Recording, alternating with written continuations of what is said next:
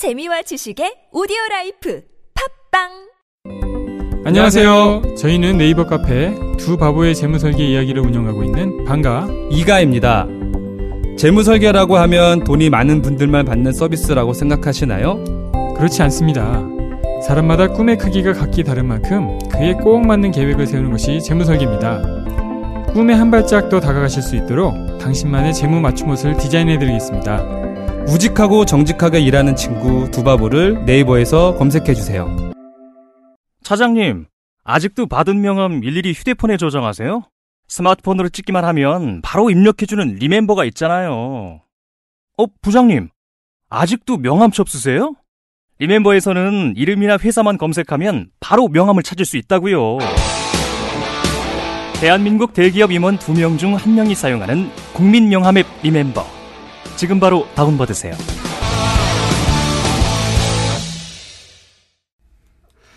네, 2부에 이어서 정세현 전 통일부 장관과 이야기 나누겠습니다. 그 평화의 상징은 앞으로 전 세계적으로 냉면으로 통일하는 것으로. 그렇게 됐어요. 예. 비둘기가 아니고 냉면이 평화의 상징이 되고 예. 전 세계에서 냉면 먹는 것으로. 풍계리 폐쇄. 예. 이게 이제 우리는 다 소용없는 것이다 라고 했는데 김정은 위원장 아니다. 거기에 이미 멀쩡한 갱도가 2개나 있다. 큰 게. 5월 달에 멀쩡한 걸 폐쇄하는 장면을 보여주겠다. 미국하고 한국의 네. 언론들 와라. 언론과 그다음에 과학자들을 초청할 테니까 와라. 네. 이게 자신 있다는 얘기죠. 그리고 그러니까 남쪽에서 이제 핵실험 여러 번 해가지고 모스크바 생긴 거 어차피 모스크바에 생긴 거 지금 폐기한다고 생색내는 거 아니냐는 얘기를 하니까 거기에 대해서 우리 그렇게 쇼하는 거 아니다. 쇼하는 거 아니다 하는 그런 이제 뜻으로 직접 와서 봐라. 네. 그리고 아마도 5월 달에 하겠다고 하는 거 보면은 북미 정상회담 전에 그걸 끝낼 것 같아요. 그런 것 같아요. 네. 네. 봐라. 우리 이 정도 한다고. 네. 그러니까 네. 이제 비핵화의 일종의 그 과정을 이미 북한은 좀 시작한 겁니다. 시작하면서 비핵화에 상응하는 조치인 북미 수교와 평화협정 이거에 대한 일정도 미국이 지금 미리 준비해 가지고 올 하순에 만나는 정상회담 때는 일정을 제시해 달라는 그런 메시지가 담겨 있어요. 이게 트럼프 대통령에 대한 일종의 압박이라고 할 수도 있습니다. 선물이지 압박. 이런 선물을 줄 테니까 네. 당신도 이게 수교 평화협정 언제까지 끝낼 것인지 그걸 들고 가라. 그 시한에 맞춰서 나도 비핵화를 끝내주겠다. 아마 네. 그런 빅딜을 하려고 그럴 거예요. 그러면 지금 트럼프 대통령은 6월 초 이렇게 미뤄질 수도 있다고 얘기하다가 이제 거꾸로 당기자고 하는 거잖아요. 예, 앞으로. 그러니까 문재인 대통령과 1시간 15분 동안 통화한 뒤에 나온 얘기예요. 예. 문 대통령이 아마 내용을 전달했겠죠. 예. 이 김정은 위원장을 만나본 얘기 만나보고 그다음에 또 특히 회담에서 직접 테이블 놓고 앉아서 얘기하는 게 아니라 무슨 다리요? 그게 도보다리. 예. 그거 굉장히 인상적이었습니다. 예. 대단한 장면. 그게 아마 분계선 넘어오는 장면하고. 예. 도보다리 벤치에 나무 벤치에 네네. 앉아가지고 하는 거 대단한 장면입니다. 벤치 회담인데 거기서 진짜 중요한 얘기 그때 왔던 얘기 거기서 그게 중요한 얘기 거기서 나왔을 거고 그 얘기를 아마 거기서 나눈 얘기를 전달해 트럼프 대통령한테 전달하니까 트럼프 대통령이 그러면 내가 김정은 위원장을 만나가지고 빨리 만나겠다. 자기가 지금 거둬야 될 정치적 성과라고 그럴까? 예. 이것을 거둘 수 있다고 생각하니까 빨리 만나고 싶어졌어요. 그러니까요. 예. 그러니까 빨리 만나고 싶다는 거는 뜻대로 되고 있다는 얘기예요. 뜻대로 되고 있다는 얘기고 그리고 뜻대로 되고 있다고 빨리 만나고 싶다는 얘기는 김정은 위원장이 요구하는 거에 맞춰서 자기도 줄 게 있다. 움직일 준비가 돼 있다는 뜻이기 때문에 올 하순이 열리게 돼 있는 북미 정상회담이 이번 판문점 남북 정상회담 못지않게 좋은 성과를 내리라고 봅니다. 이제 이렇게 되면은 남북 정상회담 별거 없다고 그러고 어처구니 없다 이런 사람들 빨리 지금 태도를 바꿔야 돼요. 아니, 아베까지도 지금 저 잘 됐다. 네. 그리고 러시아 대통령도 지금 잘 됐다고 이러는데 우리 안에서만 그러니까요. 등잔빛이 어두워서 그런가? 잘 됐다는 거 알겠죠. 잘 되면 안 되니까 그런 거죠. 그래요. 그래요. 그래요. 지금 그러면 남은 거는 풍계리 해가지고 전 세계에 이제 생중계 해주고, 거기 이제 전문가들 들어가서, 아, 갱도, 온전한 갱도가 있다. 이거는 멀쩡한 실험장인데 이걸 폐쇄한다. 이걸 보여줄 거 아닙니까? 그렇죠. 예. 전 세계 생중계 되겠죠. 그러니까 자기 말의 진정성을 지금 그 현장에서 입증해 주겠다. 그러니까 앞으로 김정은 입장에서는 내 말에 대해서 의심하지 마라. 나는 한다면 한다.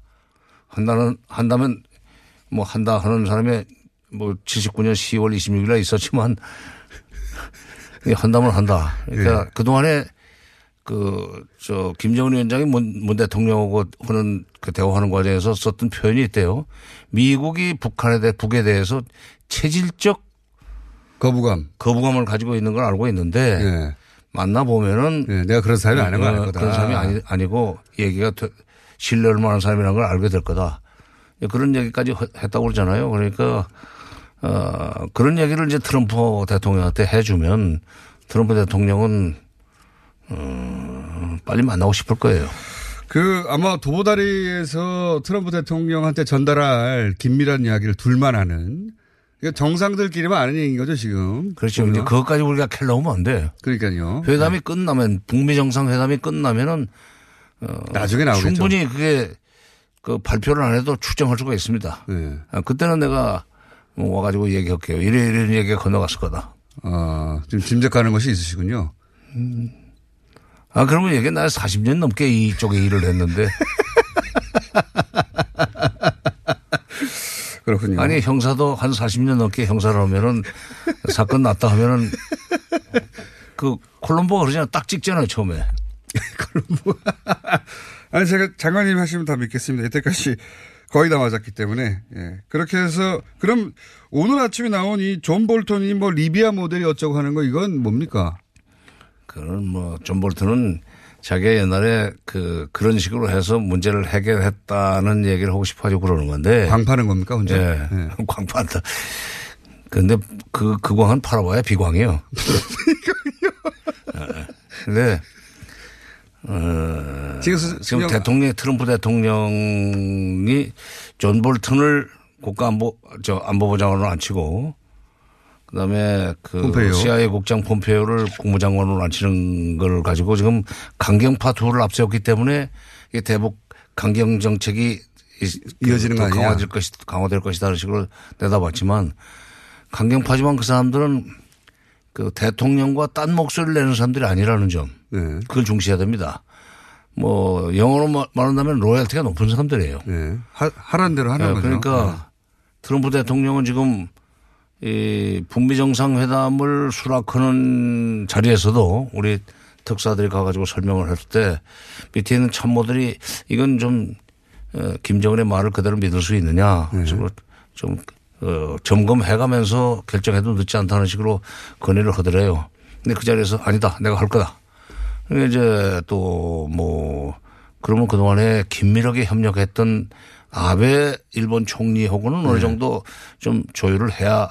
하지 않겠느냐. 되는 거 아니냐 하는 식으로 결정을 자꾸 미루도록 유도하니까 바로 전화돼 해가지고 나 할 거야 하는 식으로 끊었다는 거죠. 그러니까 굉장히 속도감 있게 나갈 거고 지금 거기에 대해서 딴소리 하면은 아마 그 인사 조치 해버릴지도 모릅니다. 그러니까 그리고 볼튼이 말하는 리비아식은 북한이 이미 2011년 3월 달에 절대로 북한에 비핵화는 리비아식으로 하려고 꿈꾸지 말라는 얘기를 했었어요. 그때 2003년에 리비아가 먼저 핵을 먼저 포기하고 미국의 요구에 따라서 핵을 먼저 포기했습니다. 경제 지원 들어오고 수교까지 해줬는데 안에서 이제 여러 가지 이제 분란이 일어나면서 정부군과 반정부군이 이제 싸움이 붙었어요. 그렇죠. 그러니까 네. 친 가다피 군과 반 가다피 군이 싸우게 됐는데 그때 미군이 나토의 모자를 쓰고 영국, 프랑스 데리고 들어가지 않았어요. 그래서 이제 그날 반 가다피 편을 들었죠. 그래가지고 네. 반 가다피군을 이제 밀었죠 사실상. 가다피를 제거한 거죠. 약속을 어겼죠. 네. 그러니까 그때 북한이 절대로 리비아식은 안 된다는 걸 분명히 했어요. 그러니까 존 볼턴 옛날 얘기하는 겁니다. 이거 말도 안 되는 거고 사실. 막년에 그렇게 해서 리비아를 비핵화시켰다고는 걸 다시 한번 좀 상기시키는 건데 이제는 그냥 옛날 얘기로 지나가는 거고 지금 트럼프 대통령이 이렇게 김정은 위원장과의 만남이 멋질 것이다 하는 식의 얘기까지 하고 있는데 거기다 대고 리비아 얘기했다가는 아마 또 교체될지 몰라요. 물론 뭐 북한은 다를 것이다라는 토를 달긴 했습니다. 네. 그런 얘기를 하긴 했는데 신경 쓸 일이 아니라고 말씀하시는 거고 트럼프 대통령은 지금 성과를 내야 되니까요. 아마 이게 여기까지만 오늘 얘기해야 될 것 같은데 지금 정세현 장관님 또 출연해달라는 문자가 굉장히 많이 왔습니다. 아무래도 또 나오셔야 될 것 같고. 제가 일방적으로 이렇게. 아, 여기 멀어요. 멀어요. 멀어서 2년 만에 처음 나오신 거잖아요. 앞으로 좀 특수 상황 아닙니까? 특수 상황. 일주일에 한 번 정도만 나와주세요. 아니. 그래도 정상회담이 있으니까 이틀 연속 정도는 나와주셔도 되죠. 예. 요거까지만 얘기하고 그럼 나머지 얘기는 내일 이어가도록 하겠습니다. 어?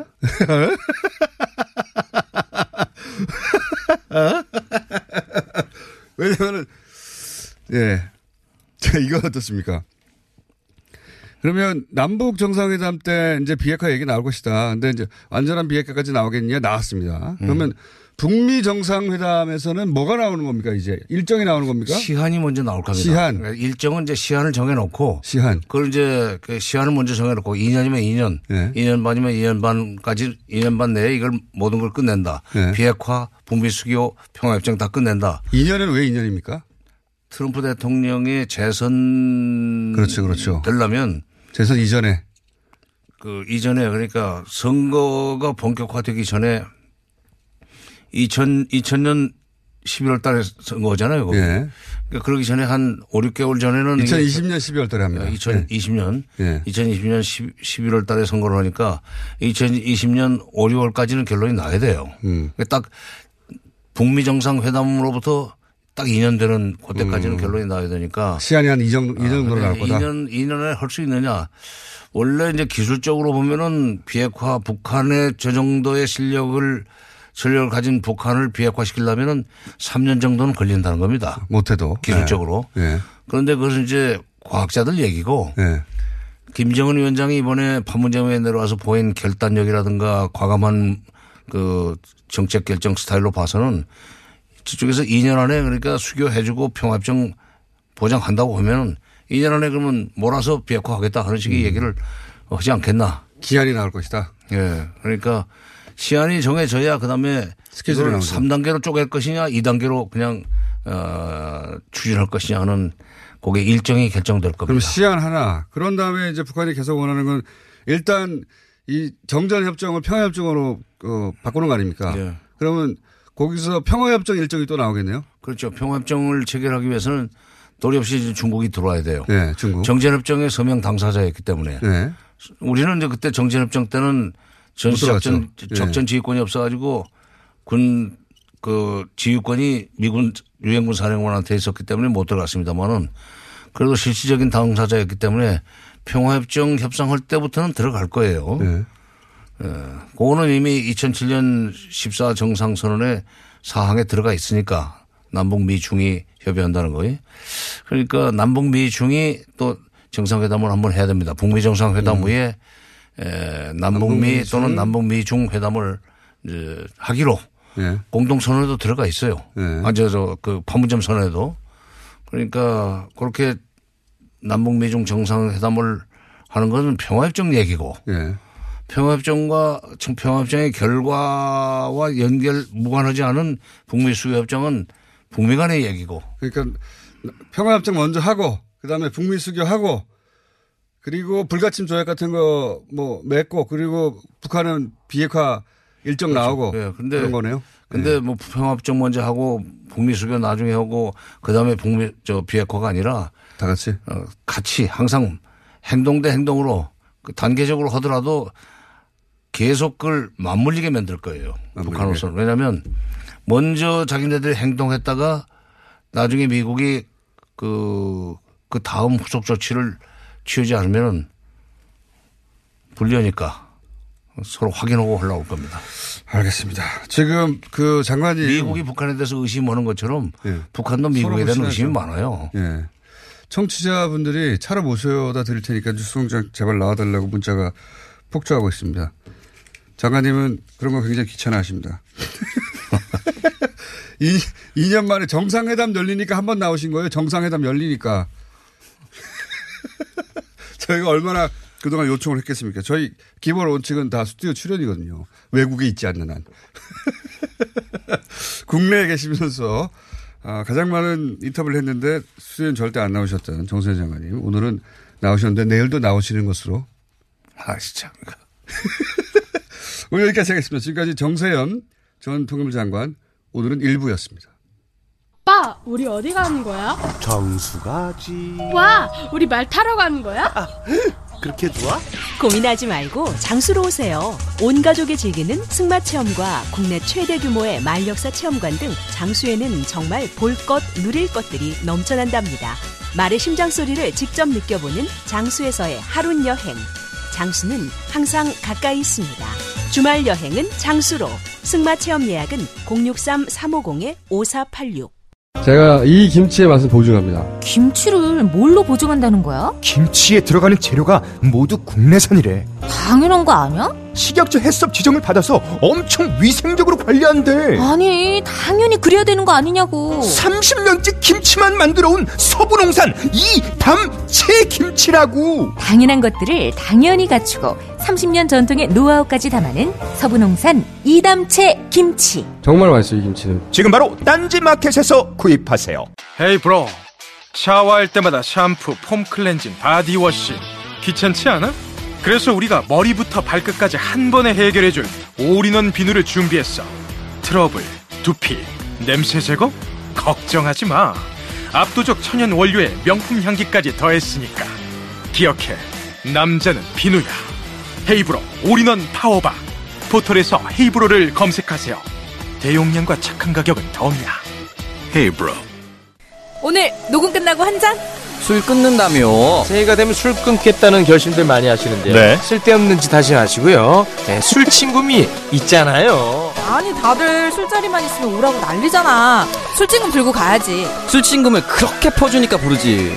술 친구미 있어야 술자리가 오래간단 말이야. 내 친구들이 전부 다 술 친구미 인정했어. 오빠도 한 잔 콜? 그렇다면 가지야. 네이버에 술 친구미를 검색하세요. 멀쩡합니다 진짜.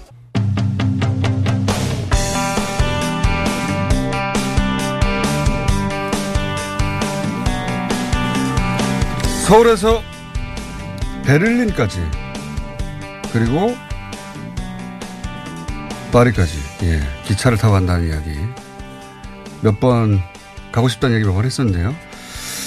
자 이게 가능하려면 어떻게 해야 되는 건지 그리고 가능할 수 있을지 사회공공연구원 철도 정책을 담당하고 계시는 박흥수 객원연구위원 나오셨습니다. 안녕하십니까? 예 안녕하십니까? 예. 근데 연구위원이기만 한 게 아니고 현직 기관사, 철도기관사. 예, 예, 어디 구간을 운행하십니까? 저는 그 서울기안차 승무사업소라고 바로 상암동에 기지가 있습니다. 아하. 그 많은 분들이 서울역에 출발하면 서울역에서 열차 출발하는 줄 아는데 예. 이 수색 차량 기지에서 빈 열차를 다 정비된 열차를 몰고 서울역으로 가면 그때 승객이 타는데 저는 이 수색 기지에서부터 상암동 기지에서부터 열차를 끌고 나가는데 경부선, 호남선, 장항선 이런 노선들을 운행하고 있습니다. 지금도. 예. 예. 현직 기관사이자 철도정책 연구위원입니다. 저희가 모신 이유는 뭐냐면, 서울에서 이제 서울역에서 타서 네. 베를린역이나 파리역에서 내리는 상상들 네. 많이 하시잖아요. 그렇죠. 예. 그리고 오늘, 이번에도, 그 열차 얘기 나왔습니다. 동해선, 네. 경의선 연결해가지고, 판문점 서랍에도 나오죠. 나오죠. 예.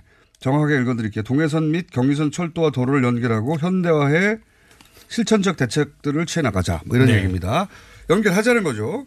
동해선, 경의선이 지금은 북한과 연결이 안 돼 있는 겁니까? 어떻게 돼 있는 겁니까? 동해선은 그 강릉 재진 구간까지는 미싱링키라고 해서 연결이 철도 노선이 없습니다. 그래서 거기 거리가 얼마나 돼요? 한 100여 킬로, 110킬로 정도 되는데요. 110킬로. 예, 그 노선을 일단 건설하고. 그 재진부터는 북쪽으로 연결이 돼 있거든요. 네. 지난번에 동해선 연결 사업 때문에. 네. 그렇게 되면 원산이나 금강산까지도 갈 수 있고 또 멀리는 나진까지 가서 러시아 핫산 지역으로 넘어갈 수 있는 그 대륙 연결 노선이 동해 쪽에 완성되는 거고요. 동해 쪽에.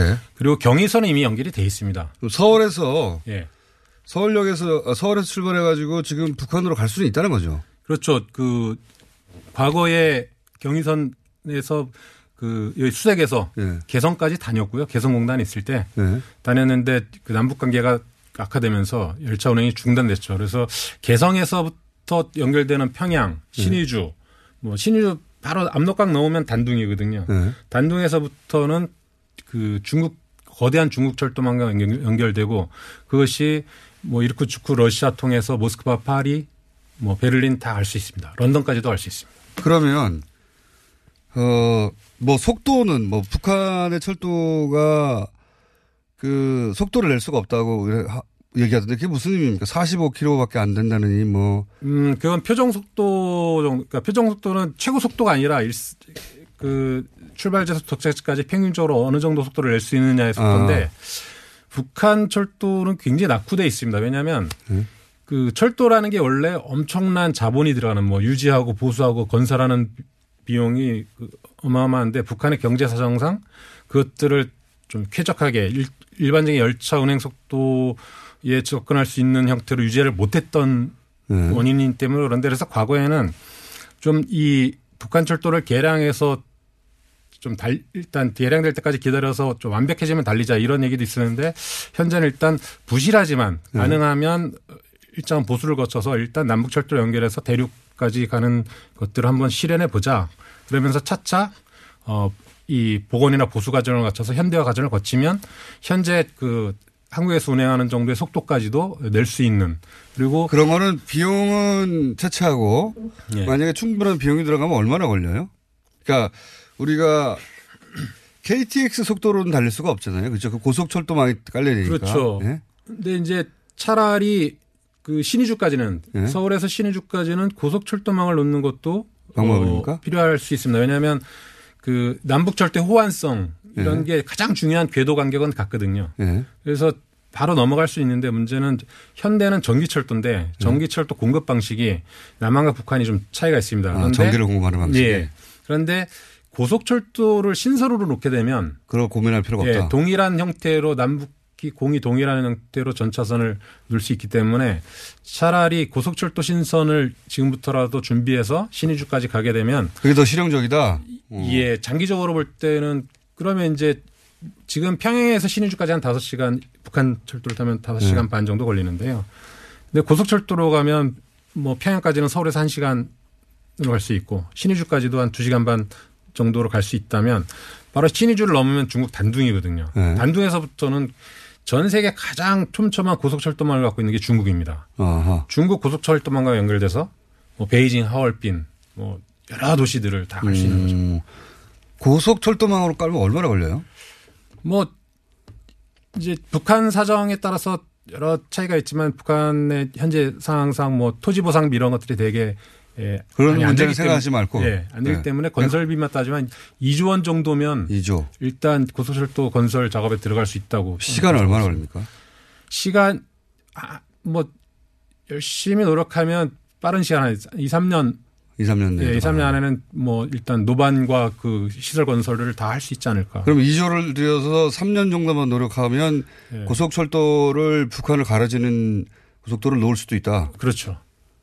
생각보다 적게 들고 생각보다 빨리 되네요. 예.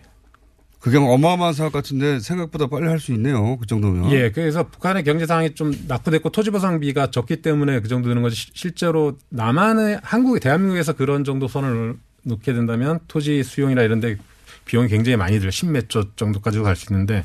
토지 보상비가. 예, 그런 비용들을 생각하지 않고 순수 건설비. 토지 보상비는 북한에서 알아서 하겠죠. 예. 북한에서 알아서 할 일이고 2조에 3년이면 가능할 수도 있다. 이건 전문가가 하는 얘기니까. 그리고 만약에 그건 그것대로 놓고 네. 그렇다고 3년 동안 그 기차를 아예 타지 못하는 건 아니지 않습니까? 그렇죠. 예. 이제 기존선으로 충분히 남북 간 왕래가 가능하고 느리지만 예. 네, 느리지만 왕래가 가능하고 평양 뭐 서울에서 아침 먹고 예. 평양에서 점심 냉면 먹고 평양냉면 먹고 신의주 가서 중국 단둥 넘어갈 수 있습니다. 기존선으로. 지금도 예. 평양에서 그 베이징까지 국제 열차가 다니거든요. 예. 그러니까 사실 서울역 예. 그건 국제역이었습니다. 지금 많은 분들이 네. 잘 모르고 계시는데 과거 70년 전만 해도 경성역은 국제역이어서 국내선 타는 데랑 국제선 타는 데가 따로 있었고 인터내셔널 스테이션이었죠. 공항처럼.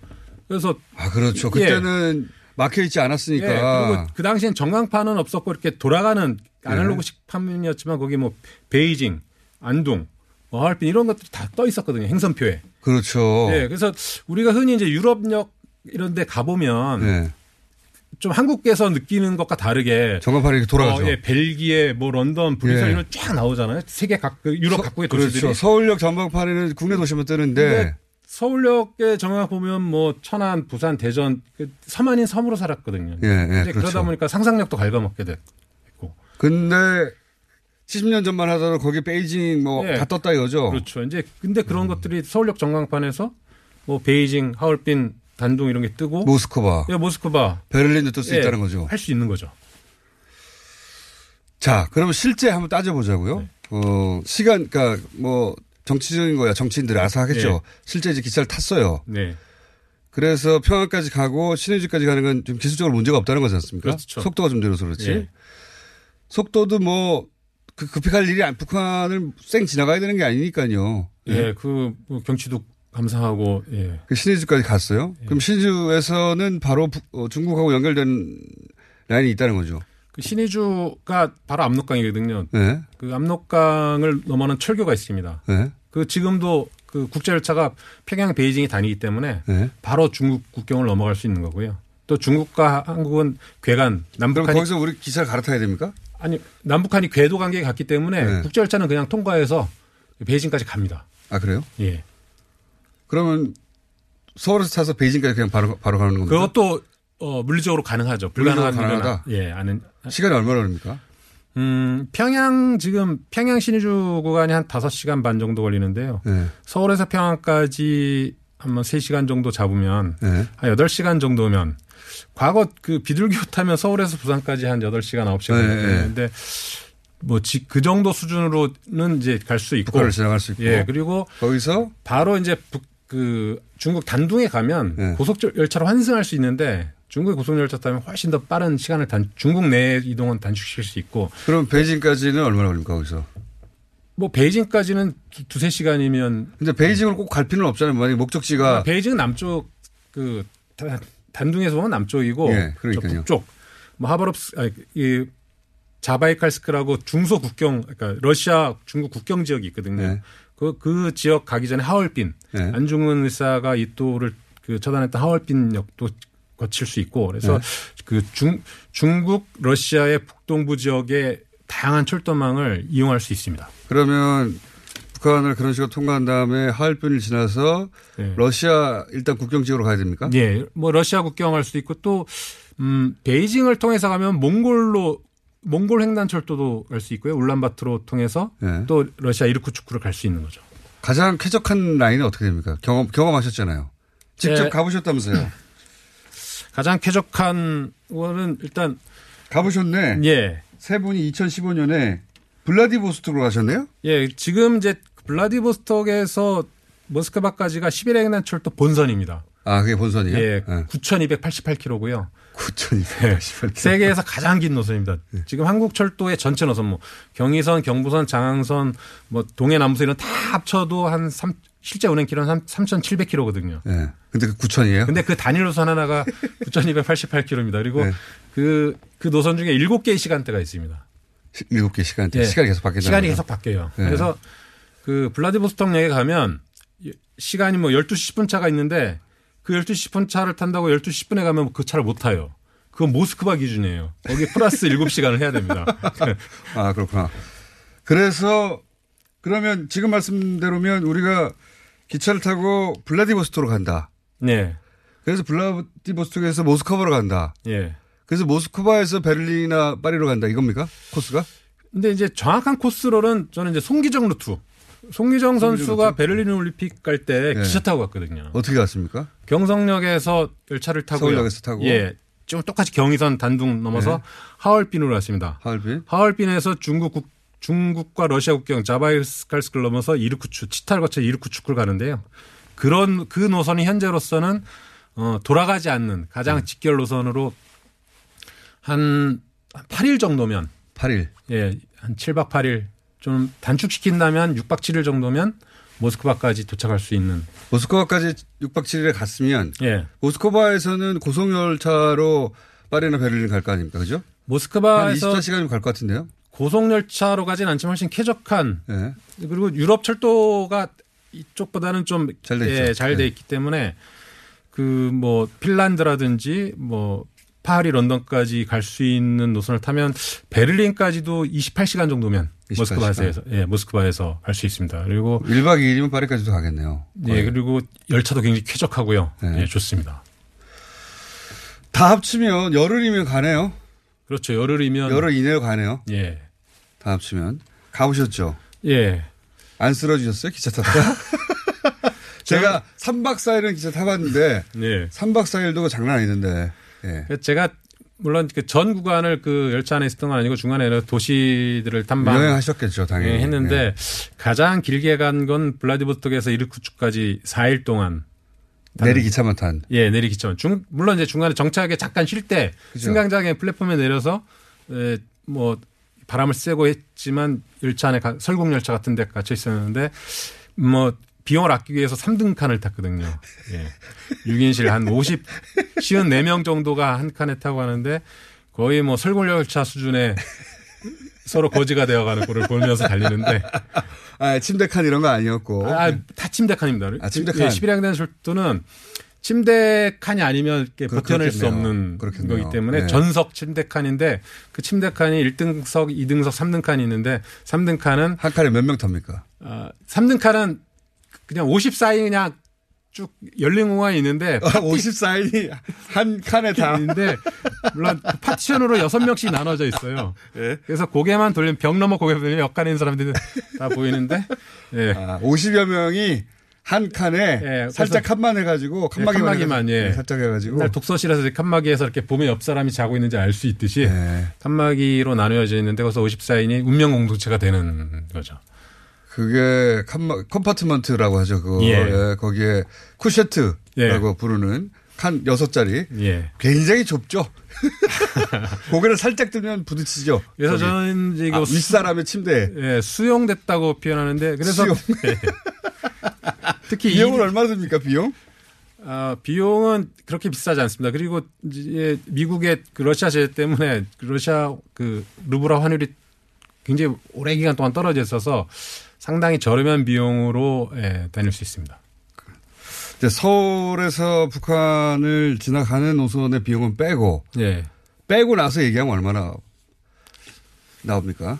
그것도 궁금합니다. 아, 이제 이건 이제 뭐 이렇게 원래 비밀 사항이었는데 사실 항공 그 총 비용이 예. 서울에서 블라디보스토크까지 비행기를 타고 블라디보스토크에서 모스크바 거쳐서 베를린까지 가고 거기서 비행기를 타고 왔거든요. 근데 네. 여기서 뭐 아끼려고 한 게 아니라 일부러 먹고 자고 그리고 중간 호텔 8박을 했는데 약 270만 원 굉장히 아, 싸. 전체 다 했어요. 예. 예, 저는 기차 비용만. 기차 비용만 하면은 뭐 그렇게 한 4,50만 원이면 예. 4,50만 원이면 그 블라디보스톡에서 베를린까지 갈 수 있어요? 베를린 국제열차가 제일 비쌉니다. 그러니까 모스크바에서 베를린까지는 한 28만 원 정도 되는데. 그게 28만 원이고 나머지는 10몇만 원만이면 갑니까? 근데 한, 그것까지 한 60만 원 정도, 열차 비용만 67만 원 정도 들었던 것 같아요. 그러니까 유럽까지. 근데 뭐 저가항공은 모스크바에서 저가항공 타면 한 9만 원쯤은 갑니다. 속도 때문에 그걸 타는 건 아니니까요. 네. 60여만 원이면 간다. 아, 생각보다 비싸지 않네요. 네. 그러면, 아, 근데 3등 칸이죠? 아, 근데. 그 국제 열차는 3등 칸 자체가 없고 그 모스크바에서 그 파리 가는 건 굉장히 좋은 카드키로 문을 열고요. 안에 욕실도 있고 진짜 처음 제가 그런 호화스러운 열차는 처음 타서 예, 놀랬던 적이 있습니다. 그건 알겠는데 제가 궁금한 거는 이제 블라디보스토크에서 모스크바까지 예. 가는 노선 3등칸. 예. 3등칸이니까 쌌겠죠, 그렇게 그죠? 예. 그렇죠. 그래서 음식은 먹는 건 어떻게 결합니까? 먹는 거는 승강장에 내릴 때마다 밖에 나가지고 밖에 장이 있습니다. 그래서 러시아의 많은 그 역 주변에 사는 분들이 열차가 도착하면 가판을 쫙 설치하고 거기서 뭐 삶은 계란부터 감자, 러시아 전통을 팔고요. 그리고 준비하는 컵라면. 네. 그리고 전투식량이라고 그러죠. 동결 건조식. 그래서 비빔밥부터 뭐 다 해서 예, 잔뜩 싸들고 갑니다. 쓰기도 자주 쓰겠네요. 그죠? 기차가. 예, 쓰기도 자주. 한 번 쓰면 또 길게 서 있고. 뭐 짧게 쓰는 경우도 있는데 보통 한 30분 정도 쓰는 역에 되면 네. 내려가서 그런 요기를 하기도 하죠. 아, 이거 재밌습니다. 벌써 오늘 시간이 다 됐네. 한 번 더 나오셔야 될 것 같은데. 아니, 지금 실제 기차 기관사를 하시는 와중에 예. 오늘 이것 때문에 급하게 나오신 거죠? 예. 오늘 그럼 월차 내신 겁니까? 거액에 제가 오늘 새벽 4시 9분 출근이었는데요. 예. 거액의 연가 보상비를 포기하고 이 남북 평화 무대에 제가. 그건 제가 알 바 아니고요. 예. 거기 그 정도면은 탔던 북한 사람들하고도 마주치고 그랬겠네요. 그죠? 제가 그 블라디보스토크에 처음 열차를 탔을 때 놀랬던 게 열차 안에 처음에 이제 들어갔죠. 거대한 짐을 네. 그 컵라면과 이런 걸 들고 들어갔는데 그 54인석 승객석에 서로 말을 잊지 못했어요. 누가 와도 뻔히 아는. 뻔히 한국 사람들. 예, 남조선 사람들 티가 나거든요. 또 북조선 그렇죠. 사람 티가 나고.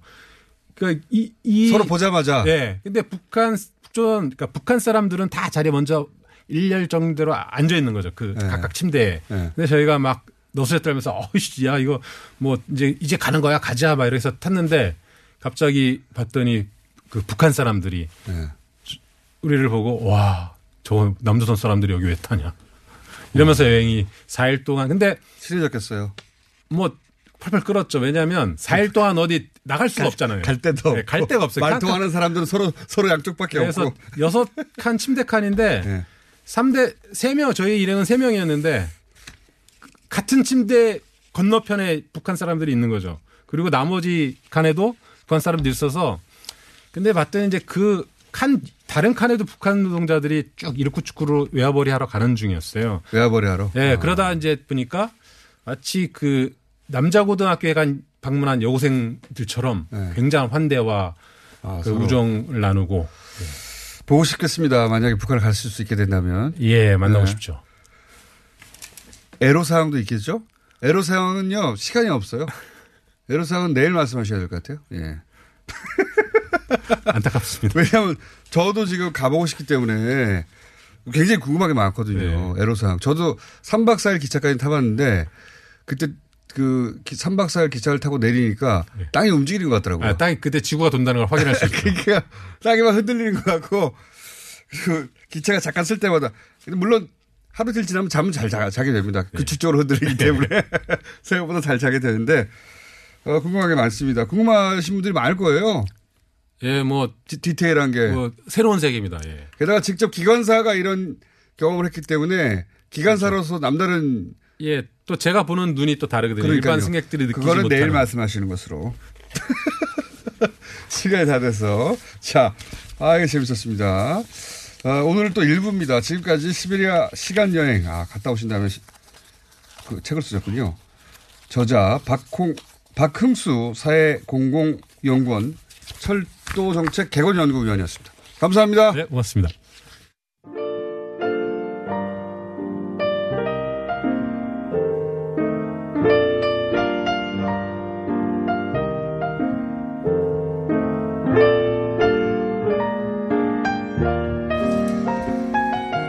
오늘 개수마다 시간이 점점 늘어나네요. 예. 그리고 저희가 지난 금요일 날 했던 특집 방송 이미 다 끝났는데 계속 보고 계시다고 하네요. 예, 유튜브로. 예. 난장판이었던 방송 재밌었습니다. 저도 재밌었습니다. 저도 그렇게 난장판이었던 방송은 처음 해봤는데 난장판이어서 생동감이 있었죠. 예. 못 보신 분들은 제가 유튜브에 올려놓은 버전이 따로 있어요. 예.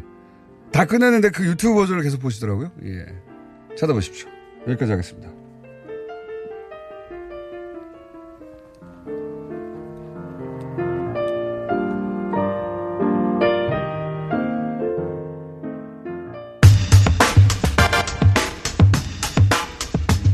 자, 시간이 이게 별로 안 남았네요.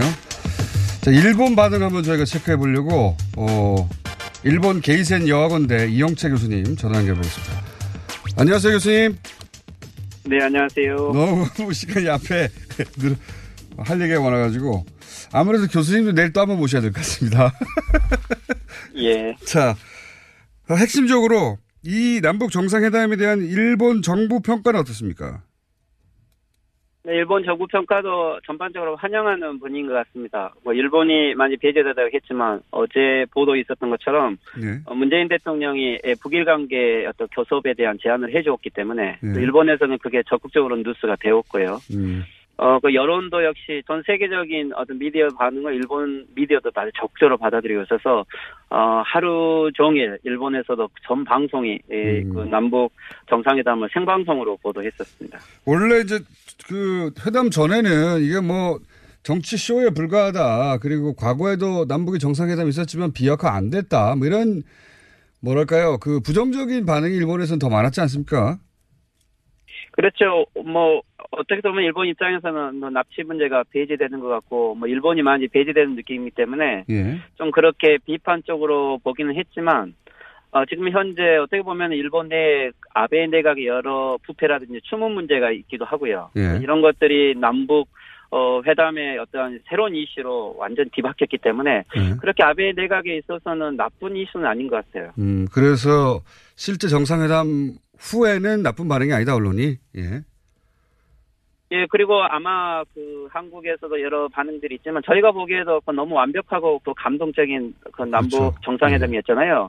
예. 이런 것들이 일본에서도 실시간으로 동시에 중계되었고 또 현재 나가 있는 그 미디어 센터의 일본인 기자들이 예. 아주 적극적으로 현지 분위기를 전달했기 때문에 또 일본의 SNS라든지 여론을 보면 아 주변 이웃 나라지만은 아주 감동적이다. 우리 애들에게도 그렇구나. 이런 걸 보여주고 싶다. 어떻게 보면 뭐랄까요. 일본이 적극적이지 않았는데 이렇게 세계적인 환영 모드가 되기 때문에 아베 내각을 비롯해서 일본 외교의 문제점들이 아주 적나라하게 지적되는 그런 장면이었던 것 같기도 해요. 그렇군요. 다행이고요. 그런데 지금 아베 내각이 그 9월에 있는 그 자민당 총재 선거까지 버티겠느냐 이런 얘기 하고 있는데 어떻습니까 상황이? 지금 현재 여론은 37%, 8% 정도이고요. 예. 이번에 지금 일본 정기국회, 이게 6월 20일까지가 정기국회이죠. 예. 아베 수상도 여기에 지금 어떻게 보면 승부수를 거는 것 같아요. 왜 6월 북일 정상회담설이 나오냐면, 정기국회가 끝나면 아마 아베 사임을 강력하게 주장하는 여론이 아하. 나올 거고, 하지만 아베 수상은 6월에 북일 정상회담을 통해서 여론을 만전하면 9월까지 버틸 수도 있지 않느냐라고 생각하는 거겠죠. 그래서 북일 정상회담에 목을 매는군요 지금 아베 총리가. 그렇죠. 어떻게 보면은 북일 정상회담을 통해서 여러 가지 성과를 낼 수도 있는데 이제 문제는 이게 일본 여론이 어떻게 보면은 자기 낮은 지지율을 만회하기 위한 방식으로 북일 회담을 이용하고 있기 때문에 아베 내각이 하는 모든 행동을 불신하고 있는 상황 속에서. 어떻게 보면은 북일 정상회담이 중요함에도 불구하고 아베 수상의 그러한 정치적 어떠한 뭐랄까요 기만술에 여론이 오히려 더 비판적인 여론이 지금 조성되고 있는 좀 가능성도 있는 것 같아요.